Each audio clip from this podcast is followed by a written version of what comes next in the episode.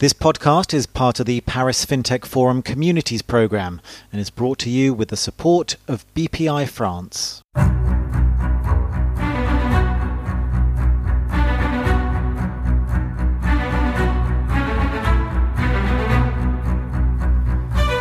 You're listening to the FinTech Podcast, the show that goes deep into the stories, the successes, and failures that went into creating some of the world's most fantastic fintechs.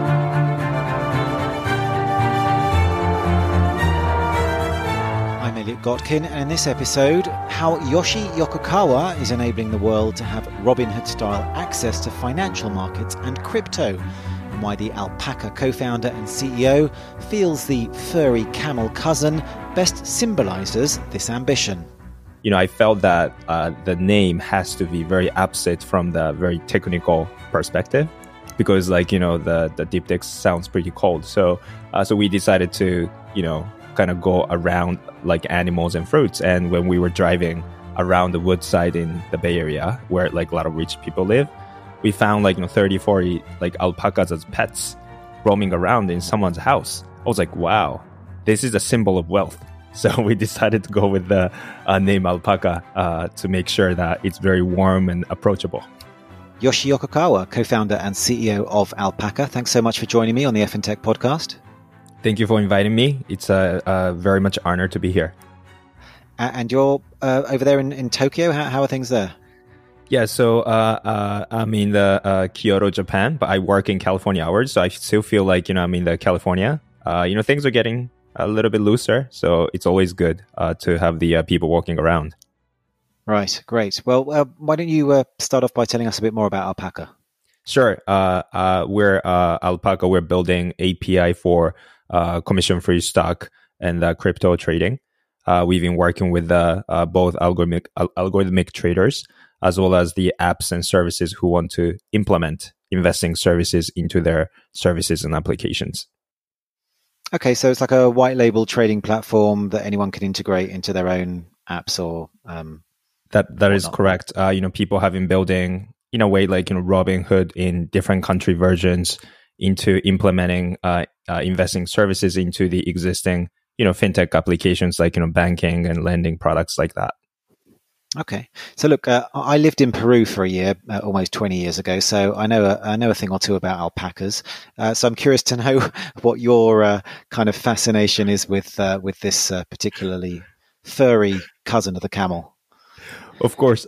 So our story may be probably like you know much lower attached to the person who was in Peru for 20 years. But uh, you know, we we were initially uh, building a database company, uh, very much deep tech, uh, using you know neural nets and uh, uh, pro distributed database and stuff like that. And you know, I felt that the name has to be very opposite from the very technical perspective because like you know the the deep tech sounds pretty cold so so we decided to you know kind of go around like animals and fruits. And when we were driving around the Woodside in the Bay Area, where like a lot of rich people live, we found like you know 30, 40 like alpacas as pets roaming around in someone's house. I was like, wow, this is a symbol of wealth.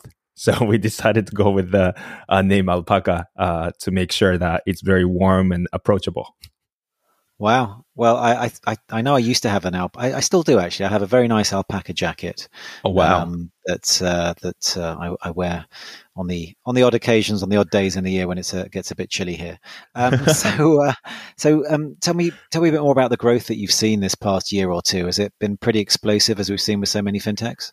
Yeah, definitely, definitely. Like it's been very much exciting. Um, you know, journeying in time for us as well. Um, I think like you know one you know, obviously like, you know, market has expanded, but at the same time, um, you know, a lot of people, uh, entrepreneurs and founders uh, coming from different sectors of the tech and different industries are coming into the fintech and wanted to build like, you know, new ways to interact with money globally. And, you know, we're very happy to be involved in many projects like that. And, you know, I think, you know that is very much exciting part. Um, and of course like you know market continues to go up and uh, creates volatility sometimes but like you know that always gives us you know a lot of attention as well. So i think like in both uh, you know directions that has been helping us to grow very very fast. Can you share any numbers uh, in that respect? Like a kind of doubling or a tripling or a volumes for example? Sure, sure. Uh that's uh uh yeah, like you know, I think I think like you know for like I need to come up with like exact numbers, but you know we've been we've been seeing like you know, for example like you know, we started this uh, new product like the end of last year to uh, allow services and apps to you know start building applications like basically white labeling product. Like we we didn't have anyone at all like beginning of this year but now we we already have like you know uh, 50 applications you know uh, launched and live uh, basically like you know white label versions of you know some form of investing application. So it's really going from zero to 15 very short amount of the time. Uh, that has been like really really amazing for us to see. Okay and i guess uh, i think in august you raised 50 million dollars. I'm guessing that money was partly to help build out this this new offering that you have. Definitely and uh, um, you know it, it, does come with a lot of uh, you know heavy lifts because we take all the custody uh, you know compliance uh, you know AML and everything you know from my from our back end. So um, you know a lot of work that has been going behind the scene, even though we try to make it uh, you know our product to be like known like financial services related. We want to stay as like pure tech you know uh, branding. So by reality, we do a lot of a lot of heavy lifts. So that you know the money has been putting into hiring the right people in the you know right brokerage operations, compliance, uh, you know, those things has been very much boosted up on our side. And just to be clear, this is mainly hires in, in California, is it? Which is where, where the company's based? Yeah, so our company is actually based in uh, uh, Slack and Zoom now. yeah, so so we we actually have like you know people across the globe. Uh, you know, I'm physically located in in you know Kyoto, Japan. Uh, you know, my co-founder is uh, in the you know Bay Area, uh, but you know the, our team is really uh, across the globe in all the time zones uh, to really provide 24 7 support to our clients and users as well. Right. Now, That obviously helps in markets where talent is of a premium. You can basically hire the best people wherever they are in the world and perhaps even, you know, uh, a slightly better economics uh, for yourself as a company. Yeah, definitely, definitely. And I think like, you know, for our business, uh, you know, we interact a lot with uh, uh, different type of clients from across the globe. So like, you know, we work with like, you know, clients in Africa to Europe to Southeast Asia, Latin, and of course USA, North America as well. But in order for us to really understand what's going on, you know, we need to have a members uh, who's working at Alpaca who's also in those geographies and in the cultures, so that you know we can be very much empathetic to what's going on and like you know interact with and you know try to create a better service. So um, that's also our kind of vision to continue to scale our organization in that way. And I think you, have also gotten into crypto trading now as well. I think you were saying. Um, I, I, read this wonderful line about how Robinhood got in its last uh, earnings report got 40% of its cryptocurrency transaction revenue uh, in the third quarter. This was from a Dogecoin basically. Uh, so, and Matt Levine, the columnist at Bloomberg, quipping that that's a $30 billion public company getting 8% of its revenues from its Dogecoin division. Do you see similar trends? Is it now, because you're, you're, you're, you're at the kind of epicenter of, uh, of this frenzy over this, uh, how do I pronounce this dog? It's a Japanese, uh, Shiba. Shiba Inu. Right, this Shiba is a Japanese Inu, right? dog, right? Yeah. So maybe you're even more familiar with that creature than, than alpacas themselves. But but I mean, do you see similar trends like kind of uh, big boost to uh, to the crypto trading side of things from these coins, which let's say um, uh, are a bit faddish, perhaps, or perhaps weren't um, you know intended to be taken seriously. Definitely, I, I think that's going to be the future, right? Uh, and I think like we've already seen this in the regular U.S. stock market as well. How each of the stock has became meme stocks, um, and a lot of uh, you know the GameStop and everything. Uh, and I think like, you know, just people don't really care if it's US stocks or if it's crypto or if it's NFTs, as long as it's tradable and, you know, easy to use. I feel like, you know, people will, you know, try to put the money into it.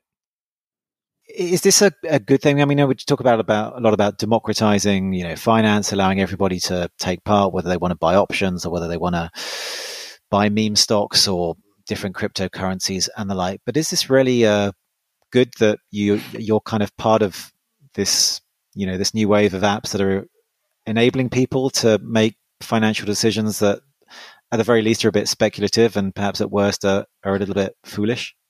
That's a very good question. And uh, i think like we think about this a lot and there's a word uh, always like you know democratizing you know finance or financial freedom. But in my humble opinion i think it has to firstly come with access. Uh, you know, if you don't have access, you even don't are not in the group of the people who can really even talk about or think about it's a def- decision of democratization or freedom. So I think like you know our job is really firstly focusing on releasing and unleashing the access to the uh, you know basically 7.8 billion persons on the planet uh, uh, for the financial services access that you know Americans have, and that has been like really uh, coming from my background, originating from Japan.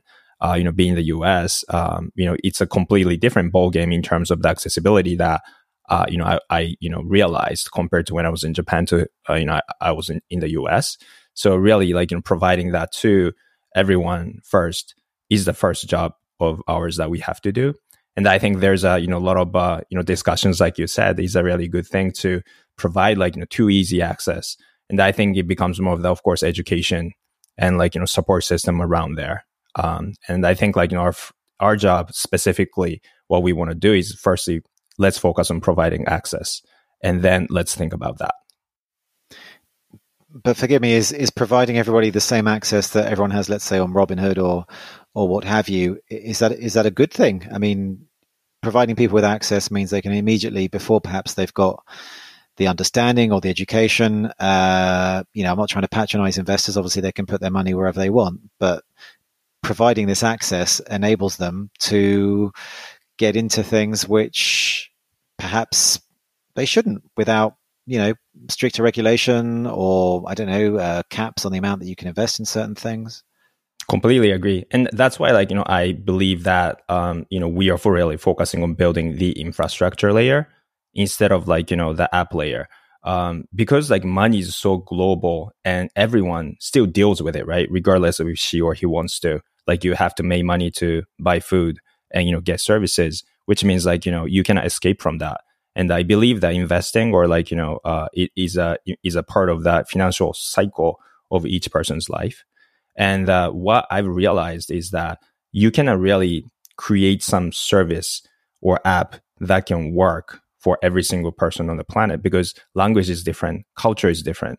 So like as you said like you know each of the country some assets or some financial services may not be appropriate and I think that's why, you know, we focus on enabling and, and partnering with the, uh, you know, founders, entrepreneurs, uh, and the product people who know what would be the best for those uh, community and the people in those cultures.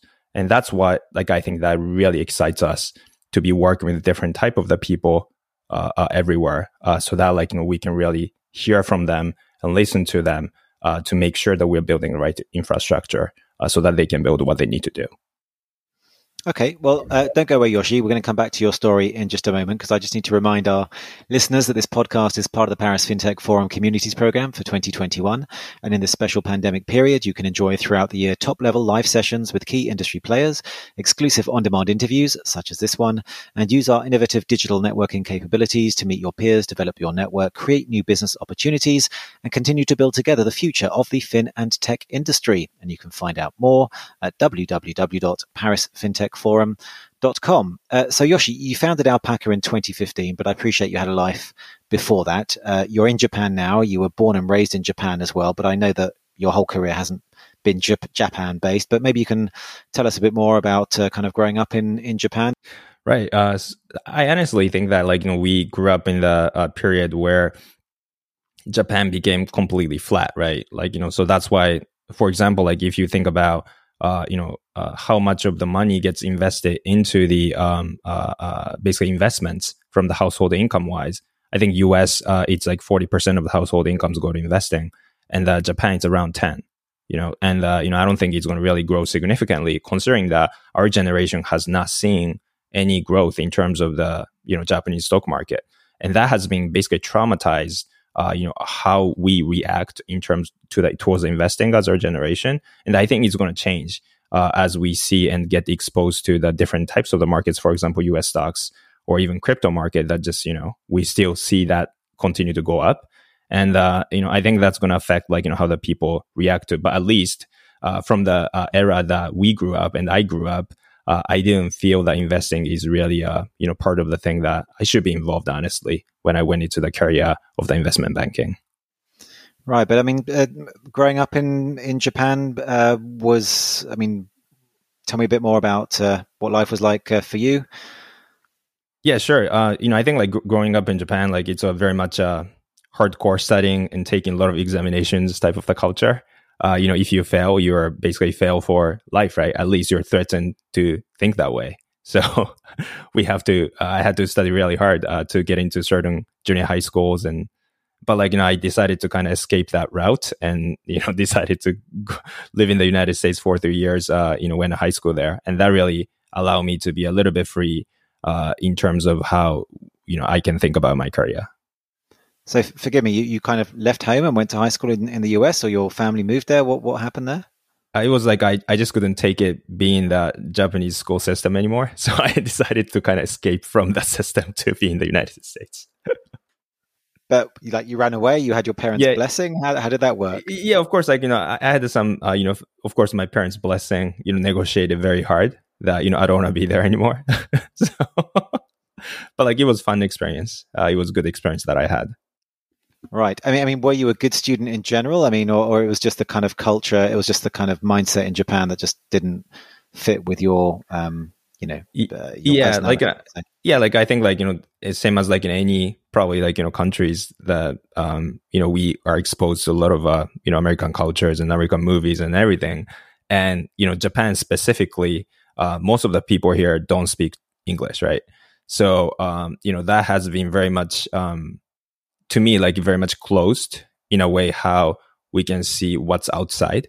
And you know like in order for me to really understand what's outside and being able to communicate with more p- types of the people i had to be able to speak english. And you know being the japanese school system really did not prepare me for that. So that was really something that i was very much frustrated about as well. And what is it your your parents did? So my parents are doctors. Uh, and uh, you know doctors being doctors in japan you know, it's more kind of very different from entrepreneurship or doing something uh, yourself, right? Like, you know, you go to hospitals or like, you know, you see patients every day and try to figure out things very micro way uh, instead of like, you know, very much, you know, high level, right? So that that's the life that I, that's the only life that I knew about how to work with adults. And you, they didn't want you to become a doctor as well. You didn't have any ambition to follow in their footsteps. Yeah, so I, I was initially wanted to be a doctor, and you know my parents kept pushing me away from me. Ah, don't be a doctor. Don't be a doctor. Uh, it's always encouraging when your parents kind of you know do as I say, don't do don't do as I do kind of thing. Right, right. Um, so, uh, but but when you were in the states, I mean, you you became like a model student. Were you uh, a bit rebellious? Were you getting into trouble there? No, I, I think I, I did pretty well. Like I went to uh, first year, I went to school in uh, New Orleans as an exchange student, and uh, you know, two years uh, after that first year, I went to uh, uh, a boarding school in New Jersey called Peddie School. you know, of course, I had to study hard, and you know, at the same time, you kind of have to do also, also like a lot of extra activities, right, in order to get good grades. So uh, you know, did a lot of varsity sports like, you know, track and soccer and, uh, you know, did a lot of things, but it was really busy, but it was really fun. Okay. And so you finish school, you, uh, go to college and then you go into banking. Um, and by the looks of it, if, if my dates are correct, you were working in structured finance and alternative products for Lehman Brothers in the run up to the financial crisis. Were, were you dealing with any of the stuff that blew Lehman up? Oh yeah, definitely. Uh, uh, I was really uh, core of that. Uh, I was dealing with the subprime mortgages. I was uh, structuring them, and uh, I, you know, at the towards the end, the spread got too tight to just doing subprime asset-backed securities. So we went definitely like you know went super esoteric, like you know repackaging those things into ABS CDOs, CDO squares, things called like structured investment vehicles, like you know, much more high highly leveraged stuff using asset-backed commercial papers uh, yeah, like you know, did a lot of lot of weird stuff that you know created whole mess in 2008. Uh, so that was really, uh, yeah, that was really a terrible things. So, so basically, the entire global financial crisis, whose epicenter was Lehman Brothers, we can we can we can pin that on you, can we? yeah, yeah, sure. Uh, definitely, I was a part of that, um, and uh, you know, I I didn't know any better, and I think like you know that really affected you know my life after that too uh you know things always always get go bust at some point like you know bubble never lasts like it it goes out you know and you know get broken somewhere at some point but we just don't know like you know we've known that it's you know going to the bubble state in you know at least like you know 2005 2006 housing prices are going crazy like you know we all knew that lehman research team was very famous being very pessimistic about housing price and that you know business side you know our side you know we just pushed harder because in order to win the business you just need to go aggressive so um, you know people knew about it but like you know we had to play the game. And that's the result of you know what happened. And so that has been really you know gave me the perspective of the you know things never last. There's always an end. And did you i mean what was the kind of weirdest or craziest thing that happened at that time? Because we've seen so many films and documentaries you know there must have been quite a lot of crazy things going on at that time. Can you perhaps share some of the ones that stick in the memory the most and if it was the day when you uh, left the building maybe must be one but but maybe you can share some some of your experiences. Yeah i, I think like you know one thing is that when actually you know it like you know we decided to go like the bankrupt right? And then uh you know after after that months after that bankrupt like you know probably people don't know much of the story what happened to the lehman. But like you know a lot of people actually stayed there because like you know we had to take care and deal with uh you know after like you know the mess afterwards like you know talking with the clients you know basically very you know saying sorry like you know what happened to the you know products that we sold and like you know we had to still mar- do the mark to market and you know we need to be very much like you know taking care of them because even though lehman's gone people who's working there still need to continue their lives with their you know clients that we had and the relationships go on right? Because like we still want to be a part of the industry and we still deal with the people who work in the you know other sides of the firms so that has been extremely extremely um you know like you know the i guess stressful. Not not not to me necessarily because i was not like a sales uh you know person but like you know i supported a lot of the you know sales organization at lehman and they were extremely having a difficult time maintaining the right relationship and the emotional state because of that. So that was something that I've really have seen and and uh, you know felt really you know horrible that like I think like it was really the system thing, but like you know we knew like each of us as an individual individual kind of knew that this was going to be the case, but you know we couldn't do anything about it. Right. I mean, how how did you feel uh, at the time when all this was going on? Because I met because I, I, think you you left soon after to or you, you went to you were working for Nomura, um, and then eventually left banking to to become a day trader. I think in Chicago. But what what were you you know what were your what was going through your mind when all of this was going on at Lehman? Were you just thinking like this is just the worst thing or this will pass? Were you philosophical? Were you kind of depressed? How were you uh, dealing with it? I think like you know a lot of people became probably philosophical uh, because like you know you know, things just things that you are believing it, like, you know, that's going to continue forever, but where at least you're trying to force yourself to think that way, it actually didn't last. And so that's really the time that, you know, I just, you know, couldn't be in the industry anymore because like I felt like, you know, you're doing something to push higher, push higher, push higher. That's just inflation of everything. If you're eating spicy food, you want to eat spicier food. If you're drinking liquor, you want to, you know, even higher degrees of alcohol. It's, you know, the ending is always bad. So like, you know, I've been always kind of thinking about what, what is it that, that is more stay, stay, like kind of stable and sustainable instead of like, you know, pushing higher is the only way. So definitely like I became more philosophical to think about what is the life for definitely at that point.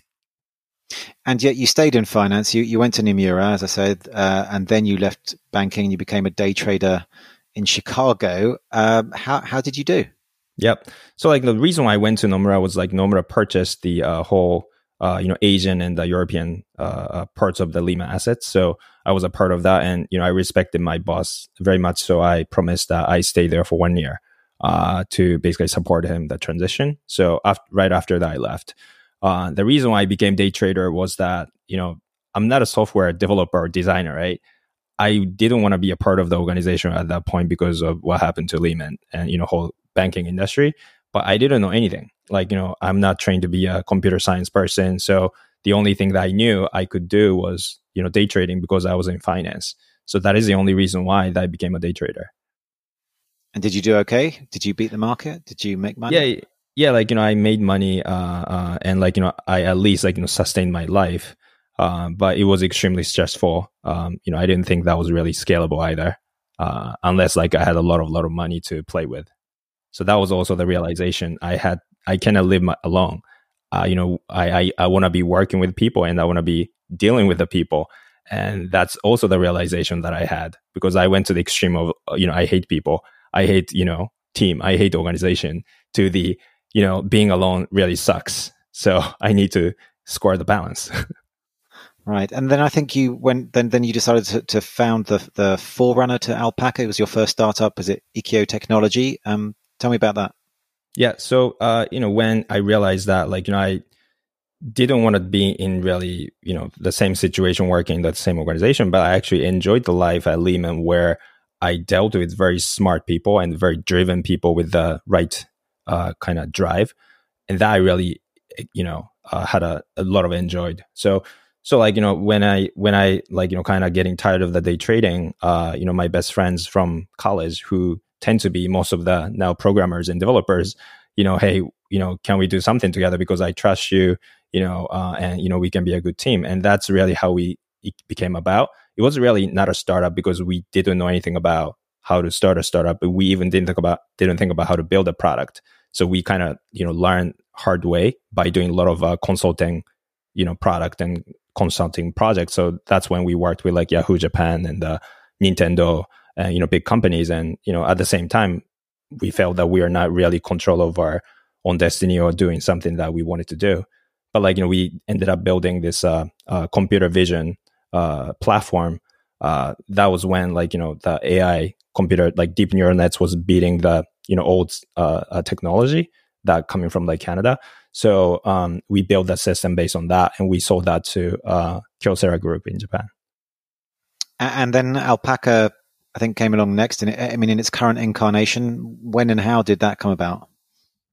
And and when, when we sold like you know computer vision, um, uh, you know company, I also felt that I cannot compete against where I have no edge around and doing the computer vision product like you know i because i'm not a developer so i had to sell i have to do sales and marketing and you know i didn't really have a passion for that because i was not you know origin like you know good or like you know specifically vote you know bought into that whole thing. So you know the next thing that we we wanted to do was like you know, how can we apply what we've learned into what i knew about which was in finance. So that's when we decided to build um, you know ai uh, system for uh, capital markets. And that's, you know, when, you know, we started kind of understanding the how financial services work at the core and what the problem that, you know, we could solve uh, with the technology. And you managed to get um, kind of inducted into the Y Combinator program as well? Yes, yes. And uh, at the same time, like, you know, when we realized the, the whole problem that we wanted to solve, which was the um, programmatic access into the uh, capital markets, that has been extremely terrible because we're the ones who's trying to build application on top of that accessibility into the financial services. And you know what, what we found was like what is a FIX API and some weird API documentation that you know very extremely difficult for regular tech people to understand. So we are like, oh, we need to solve this, which means like we have to be a developer uh, first uh, brand and the products. And, you know, we knew that Y Combinator is the brand for the developers. So we really wanted to be a part of the Y Combinator because of that. So, so do you think that uh, Alpaca as it is today would not have come about without the Y Combinator factor? Uh, yeah, I agree. Uh, I, I, think so. Um, you know, really, Y Combinator gave us the confidence and the brand uh, to be that this is a developer product, not the financial services product. So that's what we wanted to be. Okay, and so you've been at it now with Alpaca for what the six, uh, six maybe uh, seven years, uh, six and a half years, let's say. Um, any times when the kind of chips were down, when when you thought this this just wasn't going to work, did you have any sinking feelings at any point, or has it always been kind of straight up and to the right as far as uh, as this startup goes? So every day is uh, you know kind of having both feelings every day. I I think like you know the oh like this is going to going great and uh oh this you know really sucking right now I, I, feel that feelings even every day But but like you know a little bit longer term, um, you know, we made a big pivot uh, around 2017 uh, when we decided to build what we're building, which is uh, you know API for uh, stock trading. Uh, before that, we were building you know AI machine learning products. Uh, so when we decided that pivot, there was a you know a lot of struggle. We had to change around the team. You know, we had to you know sell some of the assets. You know, we had to go through a lot of uh, you know stuff to uh, become where we are. But like you know, until, after that, like you know, it has been pretty straightforward because like we knew the problem needs to be solved, and we knew that like you know we could do it if we really worked hard for it. So like, you know, that's, that has been something that we've been focusing on. So that has been uh, pretty, like that has been easier compared to first, like, you know, couple years. Like what's, what is the problem that we're trying to solve? But there were no days when you just thought, oh my goodness, this is, this is the end, or if we don't do this, then this is just not going to work out. I don't know. Maybe when the pandemic uh, hit and the market started tanking, or uh, at other times when there have been, you know, wobbles and volatility, or you know, Fed shenanigans yeah. to deal with. Yeah, yeah. So I, I think Microsoft, like you know, again, like you know, I feel that every day. Like you know, there are some things happen every day. Oh wow, like is it really like you know, can we do this? Can we continue? Like you know, I feel that way like every day. But um, those pandemic stuff or like you know something that we don't have any control over um i feel like i think i think like you know as a team like you know you know i always believe that like you know we can figure something out. There's always the issue that we you know overcame and uh i've always felt comfortable with the team that you know we working with right now. You know we can solve something. You know we can come up with something and you, we can always think outside the box to figure it out. Uh, so so, you know, I've never felt that, you know, this is the end. Like, you know, this is the beginning. Now we have the problem that we can solve. Let's, you know, go for it. Right. Well, I just want to play a very, very quick word association game with you. So uh, I'll say a, a, a, word or a phrase, and you just give me a one-word answer. So the first one is meme stock. Tesla. SPAC. Uh, social leverage. Howard uh, Lindzen. Crypto uh, crypto uh, Dogecoin. Okay. And then finally, this is the uh, final question I put to everyone who joins me on the FinTech podcast. Uh, and the question is this uh, What is the weirdest or craziest thing you've ever built or done in your life? And uh, alpaca cannot be your answer. Um, I think that would be the this computer vision product that we built actually. Um, so like you know people are very excited about deep learning and deep neural nets and people are thinking that like you know it's a genius stuff. Like you know at least back in what is that like you know seven eight years ago and we build the web service that anyone can use deep neural nets by dumping in any computer like you know jpeg files or png files that you have and you can create deep learning ai model. I, I think that's pretty crazy. I don't know what is that for but at least i thought it was like very crazy stuff that we've built. Uh, anything kind of non uh, kind of work or startup related? Ah, that's a that's a that's a in- interesting question. I've I've always think about like you know work stuff, but um, I think like you know it's not it's not something that we built, but like you know I think the the the like going back to the college, the really origination of like you know how we became who we are as alpaca's founders so uh, Hitoshi and I, and also another founder who's now running the different company, Yuki, has been the best friends uh, from the basically 20 years ago, uh, since 20 years ago, and we really remain very, very you know good friends, of course, right now. But like you know, we firstly created this club or team that goes to public bath in Japan, and just you know, um, just keep going there and going to different places and you know having the experience there that uh, uh, has all the public bus has a different kind of flavor and the um, atmosphere and i think it's a very japanese thing. And so i thought that is pretty crazy thing that nobody was interested but like only three of us are very much interested so i would mention that one instead. Okay uh, at least we know that uh, you know you were very clean um, by the end of it so that's all good. Uh, so, look, uh, we're out of time, but uh, Yoshi Yokokawa, uh, co founder and CEO of Alpaca, thank you so much for joining me on the FinTech podcast. Thank you very much, Elliot. Uh, it, it has been fun. Very much excited. Thank you very much for this. Likewise. You take care.